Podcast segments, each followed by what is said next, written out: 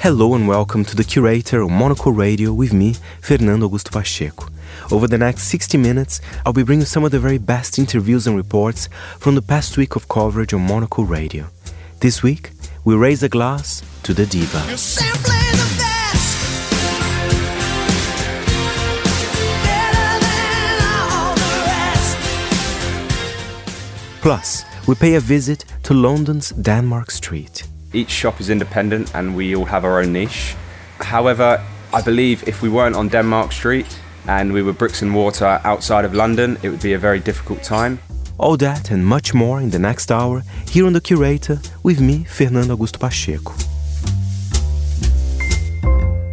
We start with a fashion special, Monocle on Design, and of course our guest was Monocle's fashion editor Natalie Theodosi. She spoke to Silvia Venturini Fendi, artistic director of accessories and menswear, who presented her twenty twenty-four Spring-Summer menswear collection at the recently inaugurated Fendi factory. First, we discuss its key themes. So Fendi uh, has recently bought a factory in Capannuccia, which is just uh, outside uh, the center of Florence. It's a huge investment that L V M H made, I think one of the biggest single investments in a factory, and, and they've renovated it and created a state-of-the-art facility for leather manufacturing.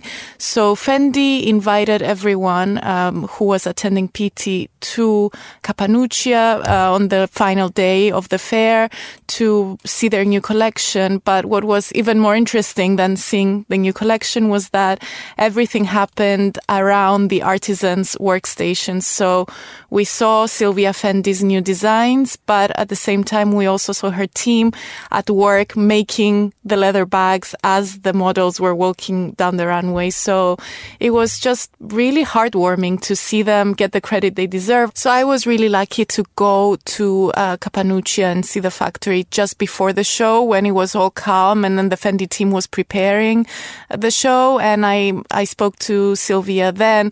She was very calm. She said those few hours before the show is actually the calmest, because there's nothing you can do. It's all done. You just have to wait for the guests to come and for the show to start. So we had a really nice chat about the new collection, but also about how important it was for her to bring in everyone right at the source of where everything is being produced, and, and to see how Fendi really operates. Amazing. Well, let's hear from Silvia Venturini Fendi, the brand's artistic director of accessories and menswear, now. It's the place where we do our research, our innovation. We work with all our artisans. So it's really the heart of the company. I think it's good for you to see, but also for the people who work here to be involved in something that they never see, because uh, normally they never up with us when we do a fashion show. Tell me a little bit more about your relationship with the artisans, because you're you're really bringing them to the center of the story. Yeah. Usually it's, it's more behind the scenes role.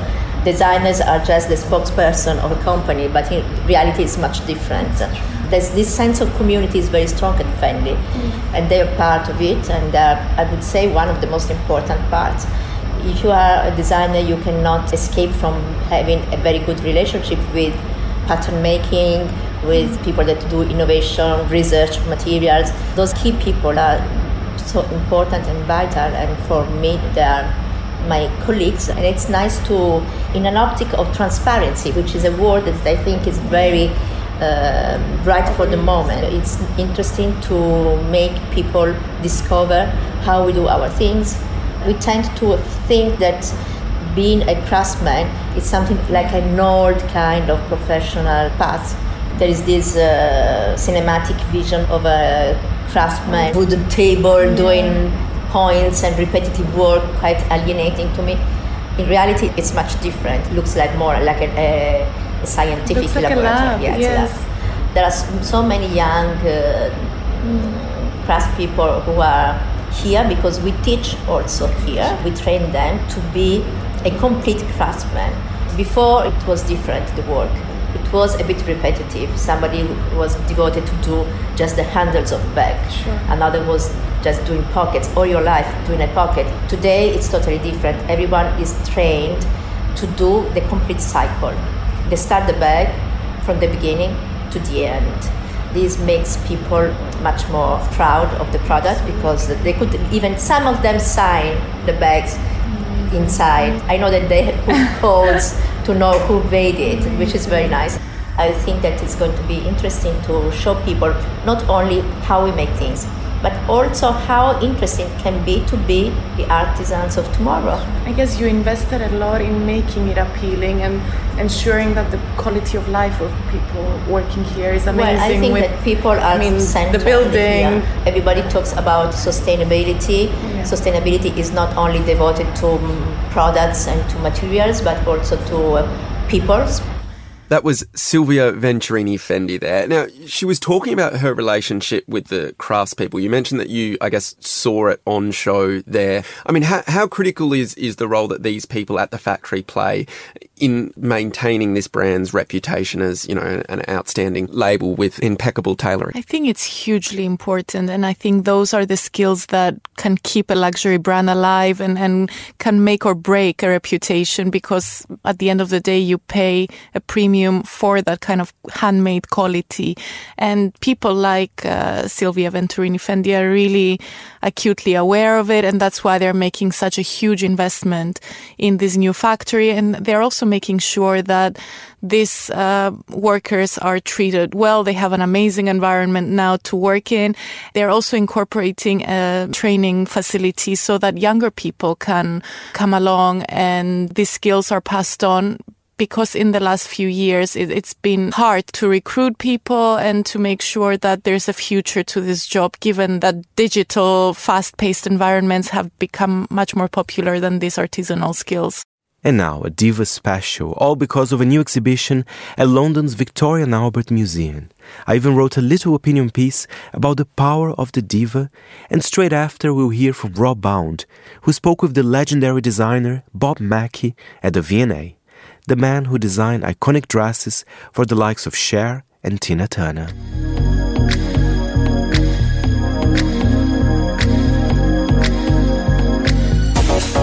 Strike the pose. There's something alluring about divas, the iconic female performers whose strong personalities had left a mark across the international film industry, opera stages, and popular music. While they always played a strong part in my life, it is gratifying to see that they are now being celebrated in a new blockbuster exhibition entitled Diva at London's Victoria and Albert Museum. Although the word means goddess in Italian, diva has also been used to negatively describe female celebrities whose edgy personalities have been perceived as difficult amongst male-dominated entertainment industries. It is a view that the new exhibition aims to redefine. Here, divas are represented as revolutionaries and nonconformists whose hard-headedness and eccentric personalities have successfully changed societal norms. Among the exhibition's highlights are the diverse collections of elaborate dresses worn by opera prima donnas in the nineteenth century and by modern music icons, from Callas to Cher to Tina Turner and Madonna. Their outfits feature bright colors, jewelry, bird plumes, wings, and many such contraptions aimed at enhancing the performance extravagance and to make them stand out among the crowd. A rollout of images from the scintillating Grace Jones to the great Dolly Parton is also projected onto the museum's ceiling, creating a planetarium of remarkable women. Celebrities and role models don't always need to be nice. Irreverent, powerful, and glamorous, divas represent the rejection of dullness in society and an alternative to a world full of boring conformist stars. Not only are they an essential part of the entertainment industry, but of society as a whole. As the late lamented Mae West put it in her nineteen thirty-three film, I'm No Angel, when I'm good, I'm very good, but when I'm bad, I'm better. From Monaco, I'm Fernando Augusto Pacheco. Thank you, Faye. Now, let's hear from Bob Mackie, the fashion designer behind countless diva looks from Marilyn Monroe to Tina Turner, the man who specialised in putting the maximum effort or getting the maximum effort out of the minimum amount of material. At Monocle on Culture's Robert Bound caught up with Bob at the exhibition at the V N A, and Rob began by asking whether Bob was designing for divas or simply for performers and friends.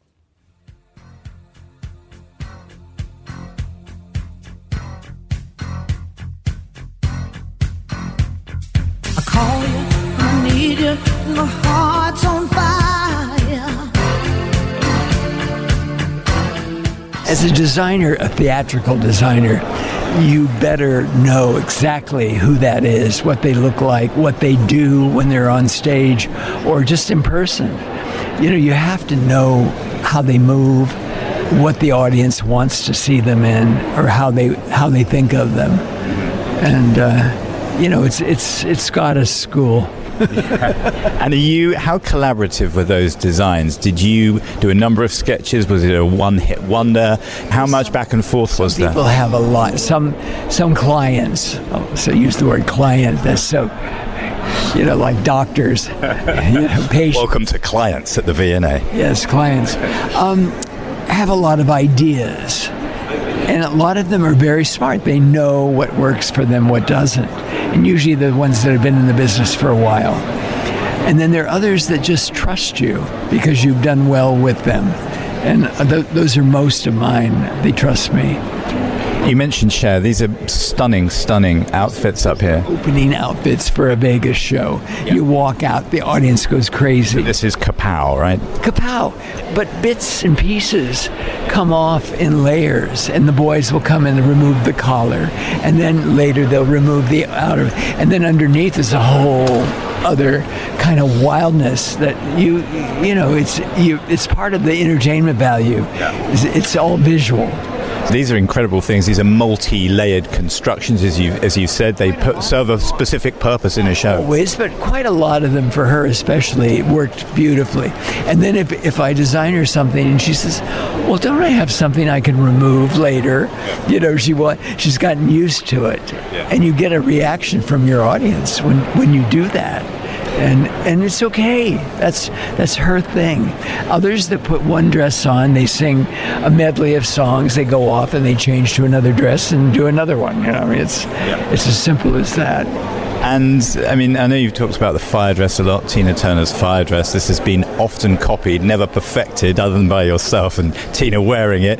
But tell us the story of that. Well, there was a time when Tina, Tina didn't have much money, and whatever she had, I sort of took it and used it for whatever. And uh, and she, but she would go to these sort of inexpensive little boutiques, you know, on the left bank or whatever, and and buy a dress and. She thought, what could I do with this to make it more Tina? And uh, she'd bring them in to me when I first met her. She said, would you help me with these? And she'd put on these little cocktail dresses. And she said, do you have scissors? And we would start, you know, cutting into them and making, I mean, with those legs, those incredible legs. And uh, a good canvas there. Beautiful, beautiful, and, and great. Great presence on stage, and funny, and, and, and just charm the audience, and, and scare the hell out of them at the same time, you know. You're simply the best, better than all the rest, better than anyone, anyone I ever met. It's very important. When you're known for that, not to disappoint your audience. You can't di- disappoint them. You, you have to look the way they want you, they expect you to, to look. I mean, even this, I didn't do those, but the Shirley Bassey gowns, everybody expects Shirley Bassey to be just covered in beads and feathers and whatever, and you're disappointed if she comes out in just a normal little evening gown. Why, you know, why? Why do that? What happened? Shortchanged. Shortchanged. You don't want that. You don't. Bob Mackie, um, thank you so much for talking us through a tiny five minutes of your wonderful career. Thank you. Hey, thank you. Thank you.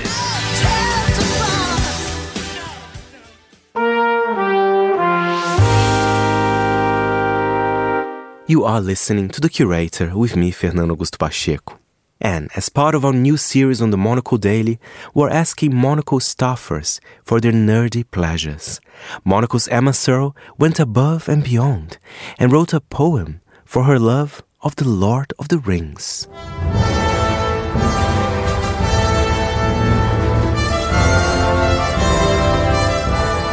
In a world of hobbits, wizards and kings, I confess my nerdy obsession with Lord of the Rings. It all began with Frodo and his hairy-footed kin, who embarked on a weary quest to destroy the one all-powerful ring. One ring to rule them all. One ring to find them. One ring to bring them all.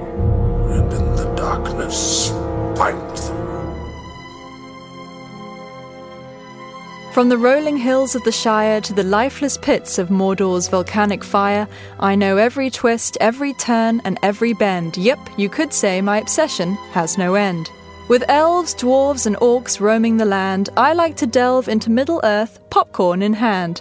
But when my friends ask for Lord of the Rings film advice, I inform them that only the extended versions, the full eleven hours and twenty-two minutes, will suffice. Now, some may call it geeky that I've watched the trilogy more times than I can count, but let me tell you, from Bag End to Rivendell, every scene is paramount. Welcome to Rivendell, Frodo Baggins.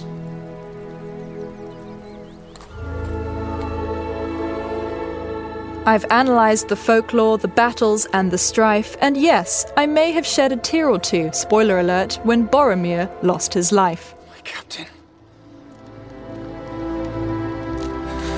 My king. I've donned elf ears, pored over posters and so much more. My childhood bedroom was a shrine to Middle-earth decor. But why do I love it so much, you may ask? Perhaps it's the battles, the clash of steel, friendships, the epic task. You shall be the Fellowship of the Ring. Right. Where are we going? But what truly sets this saga apart are, of course, the characters who truly capture our hearts. From Frodo the brave, burdened with fate, to Samwise the loyal, his steadfast mate. I'm on your side, Mister Frodo. I know, sir. I know.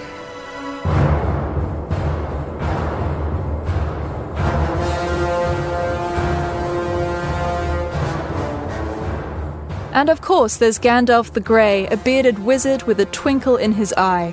With his booming voice he has a special ability to exude cheeky wisdom in every reply. A wizard is never late, Frodo Baggins. Nor is he early. He arrives precisely when he means to. But perhaps most famously, in the depths of Moria, a dark place without music, light or the sound of birds, Gandalf faced down the evil Balrog, staff in hand, and uttered these four words. You shall not pass!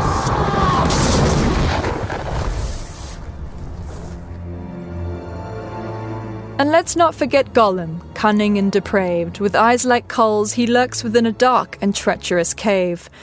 By the power of the ring, he's forever doomed, for his obsession for the ring always looms. Precious.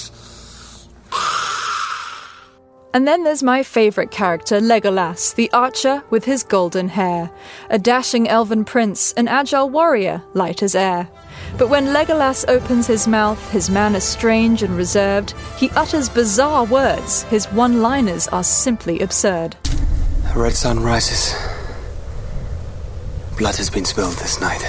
This forest is old. Very old.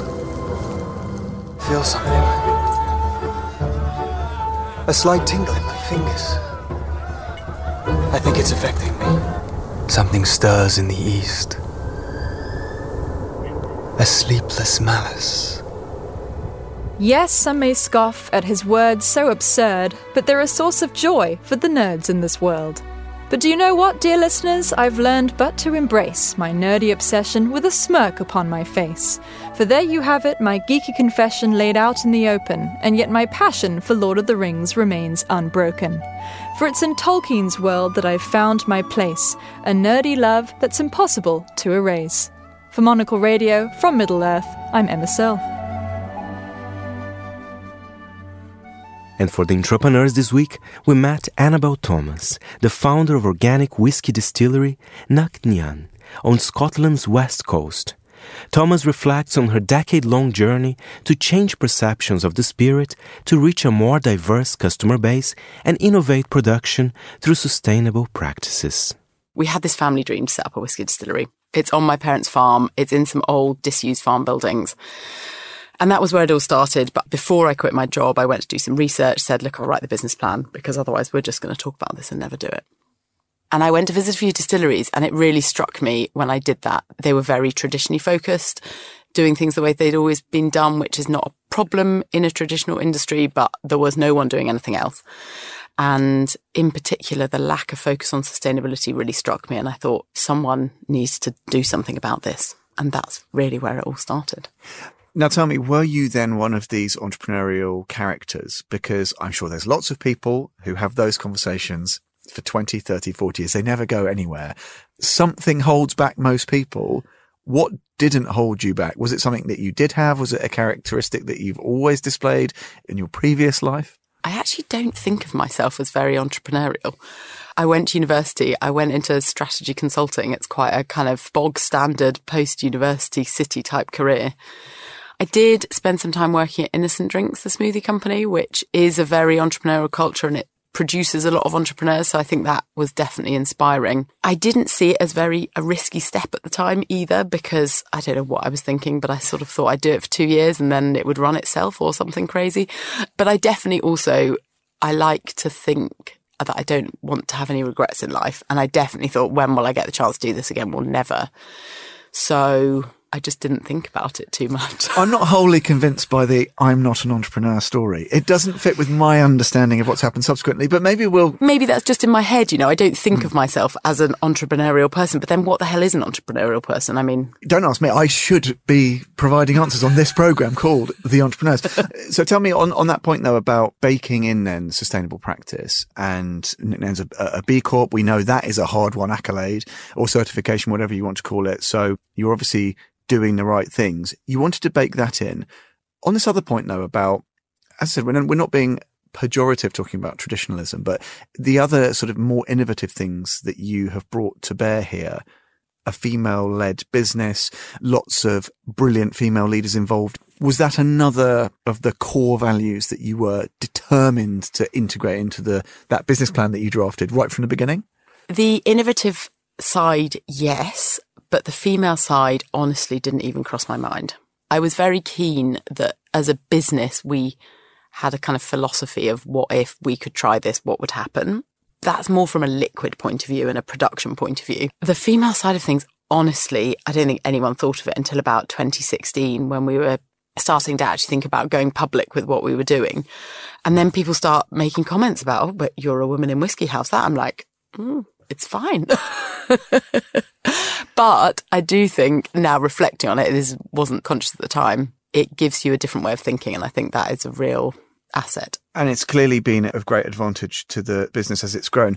Let's just look back. We were chatting just before we started the, the, the taping about when you'd said, oh, oh, a couple of years, see what happens.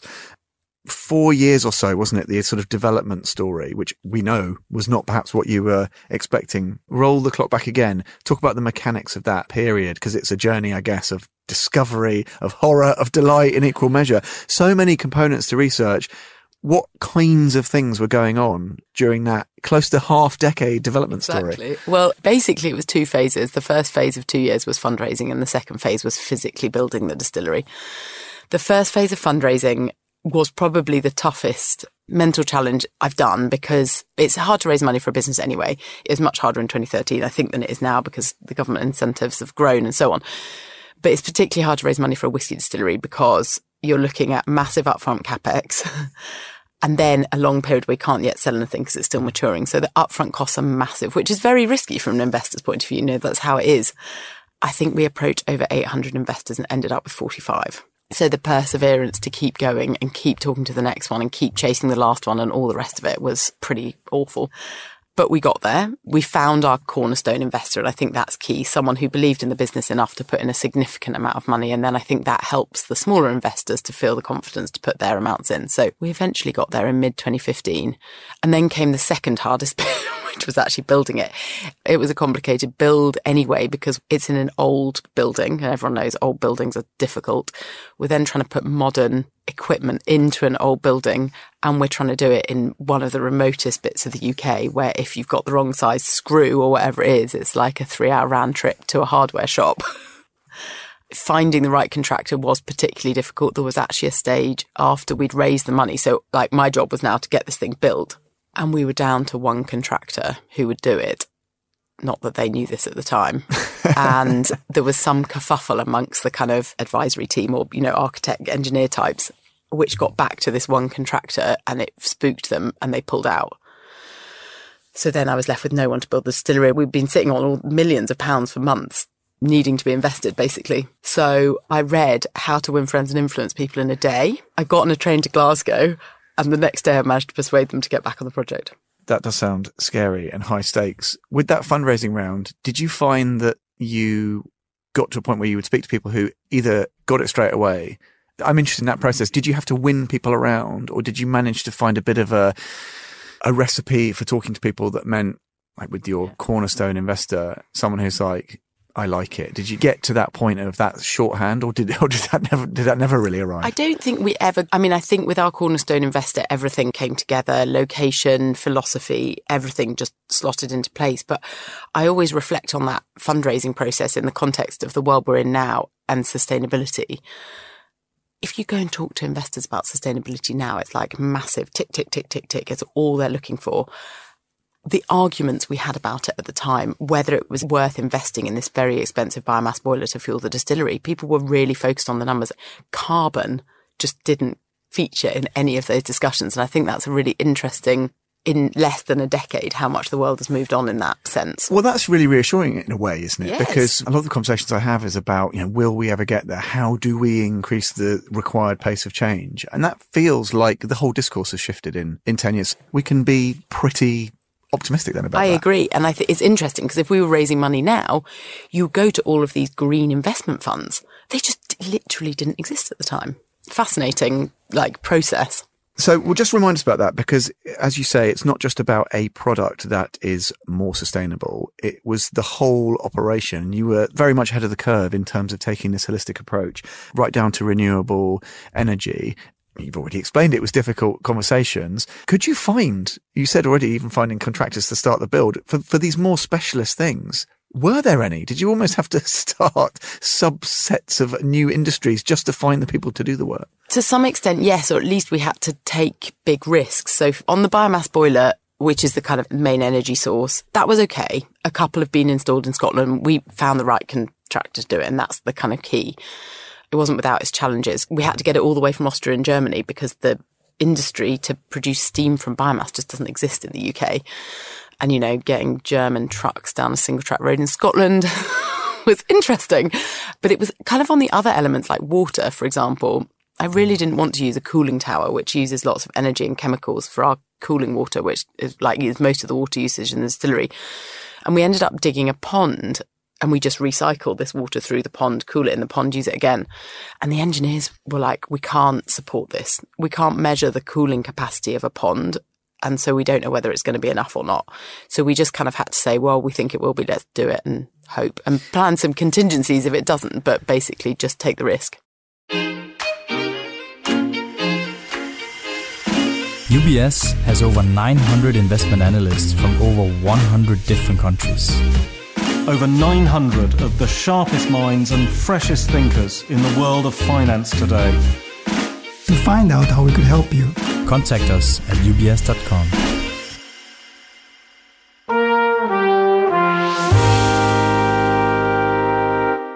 We're back with the curator, and our highlight from Monocle's travel show, The Concierge. We speak to Sono Shivdasani, co-founder of the hospitality group Soneva. My name's Sonu Shivdasani. I'm the guardian of the culture at Soneva. We created our first resort in the Maldives back in nineteen ninety-five, so we introduced luxury travel to a destination which was largely mass market at that time. Over the years, things have progressed. Um, I set up a brand called Six Senses, managing other people's hotels. We sold that business in two thousand twelve with a view to solely focusing on Soneva, which has always been our flagship brand. We're based in the Maldives with Soneva Fushi and Soneva Jani, and we also have Soneva Kiri in Thailand. When we started, it was very much about conservation, conservation of these beautiful places. So we would actually adjust our architecture to work around the trees. So we'd design a building, a villa, but then we'd walk on site and we'd see there's an incredible clump of screw pines, which take twenty years to get to that level. So we'd chop the building, uh, slice it in two, have a corridor going through, and it made it fun, bridges, et cetera. So it actually, when we finished, the buildings became so much more interesting as a result of working around the nature.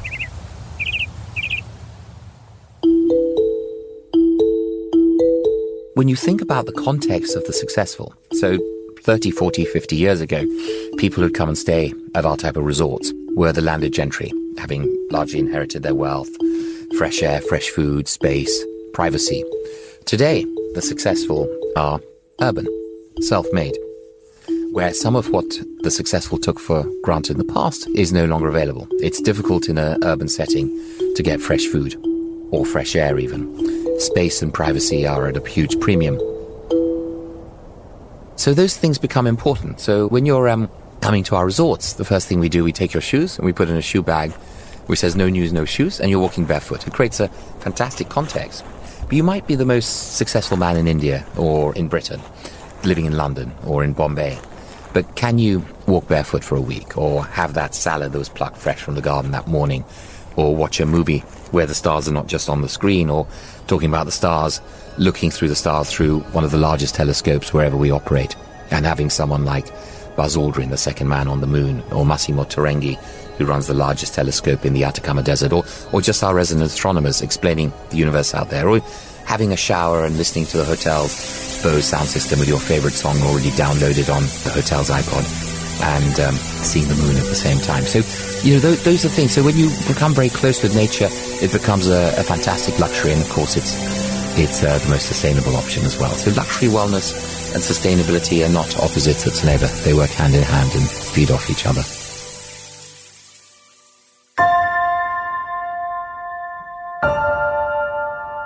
We have televisions in our villas, but they're hidden. So quite often I'm looking at the guest satisfaction survey, and the guest says it would be really nice if we had a T V in the room. But they're hidden in a trunk. So, like, for example, my wife's designed these trunks that look like old, you know, Louis Vuitton trunks. And in the top one, there's a television. So you just have to lift it up. Or there'll be just a beautiful piece of driftwood on the wall, which looks like a piece of art, and then you slide it back and there's a T V behind that. So we hide it. And the television's really just meant to be used for watching movies, but not sort of cable. So we disconnect cable. If a guest wants to watch a match, then engineering will come in and sort of put the cable in.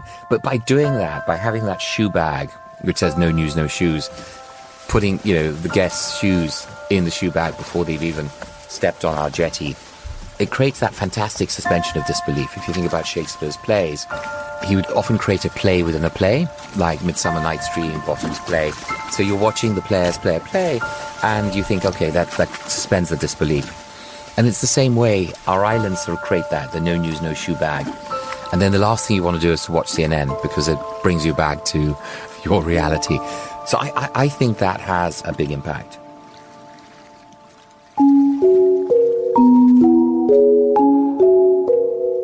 With our existing resorts, we're always reinventing them and adding new things. So Soneva Jani, we're working on an exclusive private island near there. We're adding a few more food and beverage experiences. And then at both resorts um, in the Maldives, adding some aspects to the spa. We'll be opening our third resort in the Maldives at the end of the year. It's a bit of a secret. I don't want to reveal too much now, but, um, you know, there will be, that will unfold over the, over the coming months in terms of what we're up to there. And then we're working on projects in Thailand, more projects in Thailand. We like Singapore and very keen on Japan.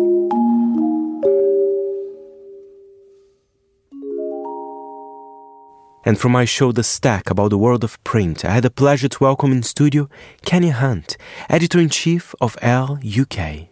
So I started last March, so it's over a year, but actually my first round at Elle began in two thousand fifteen. So I began as a acting features director, and then when I left at the end of two thousand nineteen, I was deputy editor, having had roles as a fashion features director in between. And then I left, and then I came back as the world was reopening post-COVID, and it's just been like the most delightful whirlwind ever since. And it's amazing to be editor-in-chief of such an iconic publication, because Elle, I think, you know, is well-known around the world. How did you feel when you became the editor-in-chief? Because, of course, I know you've implemented a few changes, but you have to be quite cautious in a way as well to deal with such a title. Yes. And also, to be clear and honest, you know, they, we're working in a, a landscape that's ever changing. And I don't mean just media, but I mean the world, particularly right now, following that sort of strange, surreal two-year period that we all, you know, have come out of. So I think these are such important, iconic brands. As you said, I think it's really important to protect them, and more important now than ever to really stand firm in what makes you who you are, while at the same time really being innovative and making sure that you're driving your narrative forward. So I think it is a really, it's an interesting balance and a critical one. Like, it's critically important to get it right. Absolutely. And one of the things, I mean, when I read Elle at times, is the importance for culture. I think compared to other, perhaps, fashion magazines, I think there's so much culture, and especially on this issue. I know actually culture was the focus, but even in other issues, I have to say, how important is that for you? It's important to me because I think it's a huge part of what the brand is here in the U K, you know, since its founding in nineteen eighty-five, but also when you look at the earliest issues in France. You know, it, fashion and beauty is the lifeblood of Elle, but also culture is a really hugely important part of that. And I think Elle has always been a brand that really looks at women as beings who contain multitudes. Mm-hmm. You know, you can be a number of things, like, you know, having a, a strong love of fashion doesn't preclude a fierce love of art or literature or music or theater or food. You know, you can have it, or even celebrity, or, you know, the most lowbrow of, you know, guilty pleasures and things like that. So we can have it in a range of things. And so I feel like coming up as a young magazine reader, back when magazines were just solely print products, Elle always really resonated with me for that reason. And also because it was a place where I could see women who looked like me more frequently than other spaces where I was looking. So I tended to, you know, I thought that they were an early adopter when it comes to brands who would show inclusivity and show it as a sort of natural part of their space. I mean, mind you, you know, fashion has been on a, a long journey when it comes to that, but Elle has always resonated with me as a reader for those reasons. And now as an editor, it's just an absolute joy to work on a, a brand that I've always loved.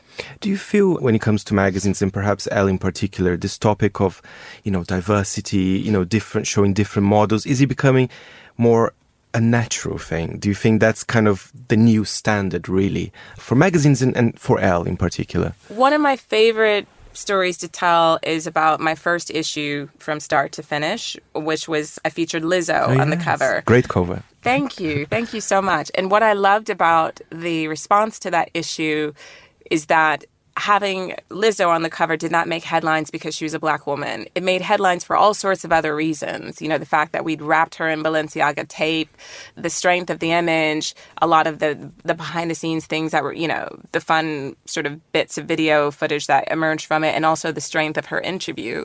But there have been various points in my career where a black woman or a non-white woman on a cover would generate headlines. And so I think that itself is a sign of progress. I distinctly recall there was one September where, uh, and this is not so long ago, it's just a few years ago when I was at Elle the first round, mm. there were a series of September issues on both sides of the Atlantic that featured black women on their covers, including ours at the time. And it generated headlines the world over. Broadsheet newspapers, major digital pure plays, like they were like, we have never seen a September where there were this many black women on the cover, and it made headlines. And to me, that felt, even that felt quite sad that, you know, here we are. And it was two thousand nineteen, if memory serves correctly. Here we are all the way up in two thousand nineteen, and this kind of thing is making headlines. And being shocked by it as being, well. I know, being yeah. sh- sh- shocked and surprised and reporting on it. It just seems so, because keep in mind, I've spent the vast majority of my career writing, chronicling the paucity of inclusion in fashion, you know, as I live it and experience it from my side of things, but also as I see it. So to me, it was just quite, you know, amusing in a way as well. So I, I, I do think it's a real sign of progress that we can look at the newsstands right now, look at social media, look at the images that are being put out there, and that not be the talking point. Mind you, we still have a long way to go in some other areas, for instance, and also, for instance, looking at the power structures behind the scenes and things like that. I, so, I th- you know, I think it's it's very much a work in progress when you're talking about inclusion and representation within fashion as a whole. But I definitely think we need to recognize and celebrate the progress that has taken place. Oh, absolutely. Absolutely. And one thing that I'm curious, I know, I know you're from the U S as well. How does it feel to add it? A British title? Because, I mean, we, we hear a lot of kind of British editors going to the U S, and I'm very curious about this. Is there a difference in sensibilities as well, or perhaps not? Well, you know, I, I came up as a voracious reader of all the titles we know and love. I was an omnivore, and very much I grew up with this this idea of the great British editor mm. editing these iconic American titles. And these were people like Graydon Carter and Anna Wintour, many, like Tina Brown. There were so many. So many. Many, many, many. Like, I mean, there's so many who are coming to mind. There's quite a long list. Liz Tilberis. So it, it is quite funny. You know, I do find it quite amusing to be the one lone American over here. You're setting a new trend. And I'm setting a new trend. But the thing is, I've lived here since two thousand eight, so I really do consider myself a Londoner in so many ways. And I do think it's a gift to have had, you know, significant chunks of time on both sides of the Atlantic to really have that understanding. But there is very much a different sensibility. And so I've always loved British fashion in particular. It's always really spoke to me. I think there's a very clear difference in aesthetic and sensibility and mindset. For me, I, I've always found that to be really fascinating and compelling and interesting. So to move here in two thousand eight was definitely a real learning curve for me. And I've written about it even, you know, my experiences as a Black woman and an American woman navigating difference in a new place. I mean, you, we'll have to have a drink where you, you share with me your experiences. Absolutely. But the thing that I love about cities like London and New York, I think what makes it so great is that you get people from all over the world who are bringing their own perspectives and points of view to a national culture. So I think there's real beauty in that. And, you know, I have to say, I have two British boys. You know, I've, I've really spent time, a sort of real meaningful kind of time here that I think has influenced my whole worldview, my approach to writing, my approach to editing, my approach to visuals. And I, I you know, but to go back to your original question, there is very much a, a, a very clear difference. And I think it's one that needs to be celebrated and respected and celebrated, basically. And, you know, correct me if I'm wrong, but I feel talking to some American editors, British editors, even the way magazines are distributed, because yes. correct me if I'm wrong, I think in the U S, there's still quite a lot of subscription. I mean, the country is massive. Mm-hmm. I mean, I feel in the U K, like, when people pop to the shop and they still kind of buy a magazine. Even the way people interact with magazines is different in a way. Yes. Would you say that's true? Very much so. Although, you know, I will say that subscriptions, particularly during the COVID period, mm. you know, we really saw a real uptake in subscriptions across the board for a number of reasons.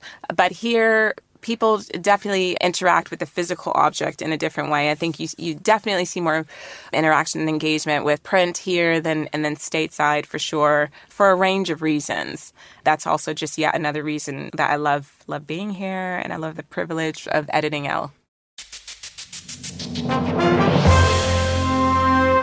We're back with The Curator. For food neighborhoods, we're heading to the chic neighborhood of La Condesa in Mexico City, known for street-lined avenues and slow pace of life. Monaco's Mathilde Felter guides us through the area's vibrant restaurant and bar scenes. Today, I'll be taking you to Mexico City, and more specifically, the area called Condesa, a leafy neighborhood in the heart of the city.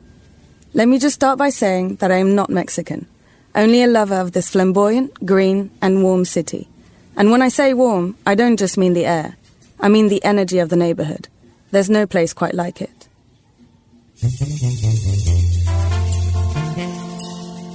It's a relatively recent love affair. Last December, with no real plans for Christmas or New Year, I surprised myself by booking a last-minute trip to Mexico City on the twenty-fifth of December.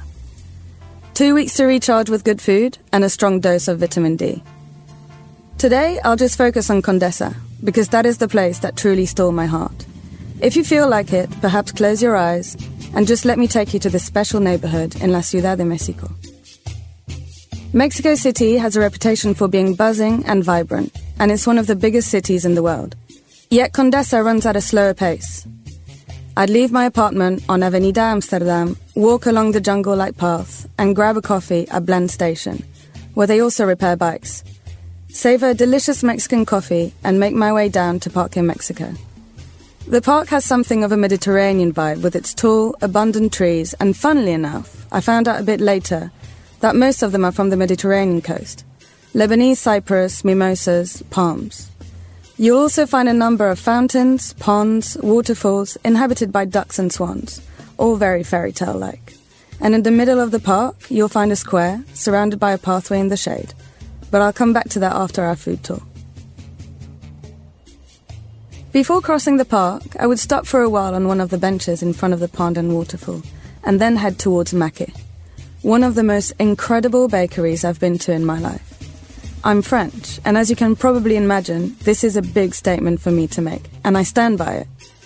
The building in itself is beautiful, with an airy dining room with large windows and an outside leafy, secluded corner. One of the lovely bakers will greet you wearing beautifully hand-sewn old-school pinafores, which is a collarless, sleeveless dress worn over a white linen blouse. The only downside is choosing what to order, as it all looks and smells to die for. Sweet or savoury, you can have it all. Enchiladas or pastries? Personally, I would go for both, washed down with a fresh papaya juice.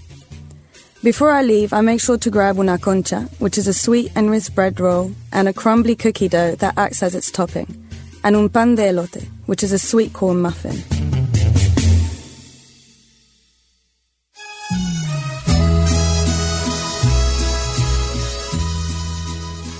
You'll be pretty full after that, but nevertheless, it's time to make your way up to Mi Compachava, as you want to get in the queue before it gets impossible to get in. If you like seafood, Mi Compachava is a must. The big, airy space with bright yellow metal tables and open kitchen running the length of the room is Chef Salvador Orozco's vision of a Mexican coastal town seafood cart. Once you get a table, you can already order unas cheves norteñas, which is a can of local Mexican beer dipped in chili flakes, and dried fish stacked on top.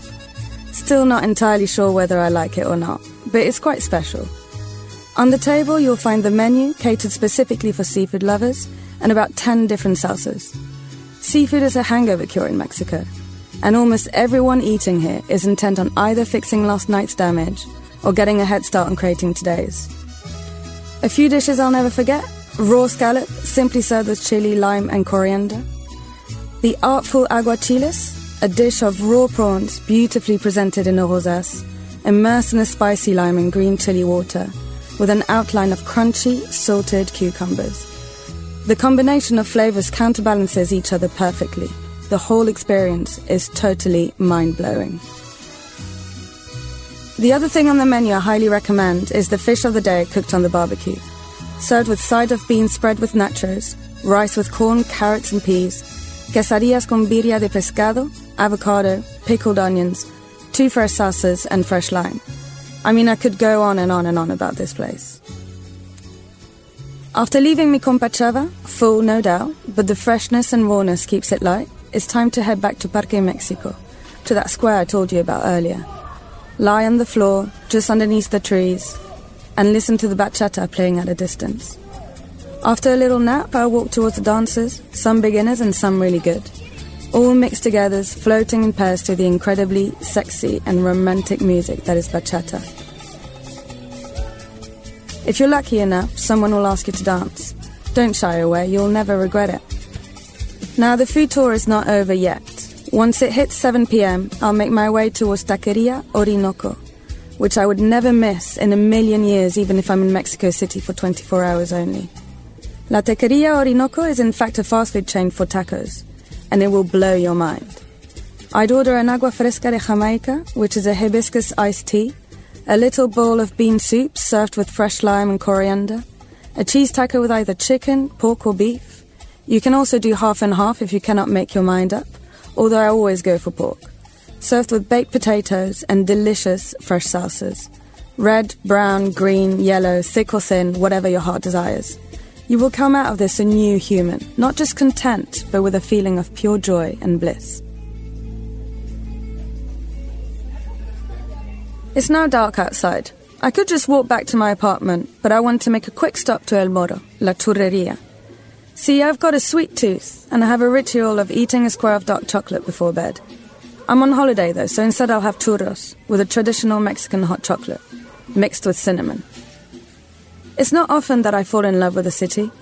Condesa is majestic, with trees, plants coming out of nowhere, everywhere, colours that will put a smile to your face and people who will warm your heart. If you want to be blown away by the locals' kindness, the beauty of the vegetation and the slow pace of life, just go to Mexico City, more specifically Condesa. Walk around, breathe in and out gently, eat everything on the menu, live everything that there is to live. That's all I can say. And now, something close to my heart in London's Soho, we have Denmark Street, and Andrew Muller takes us to London's Mecca for guitarists.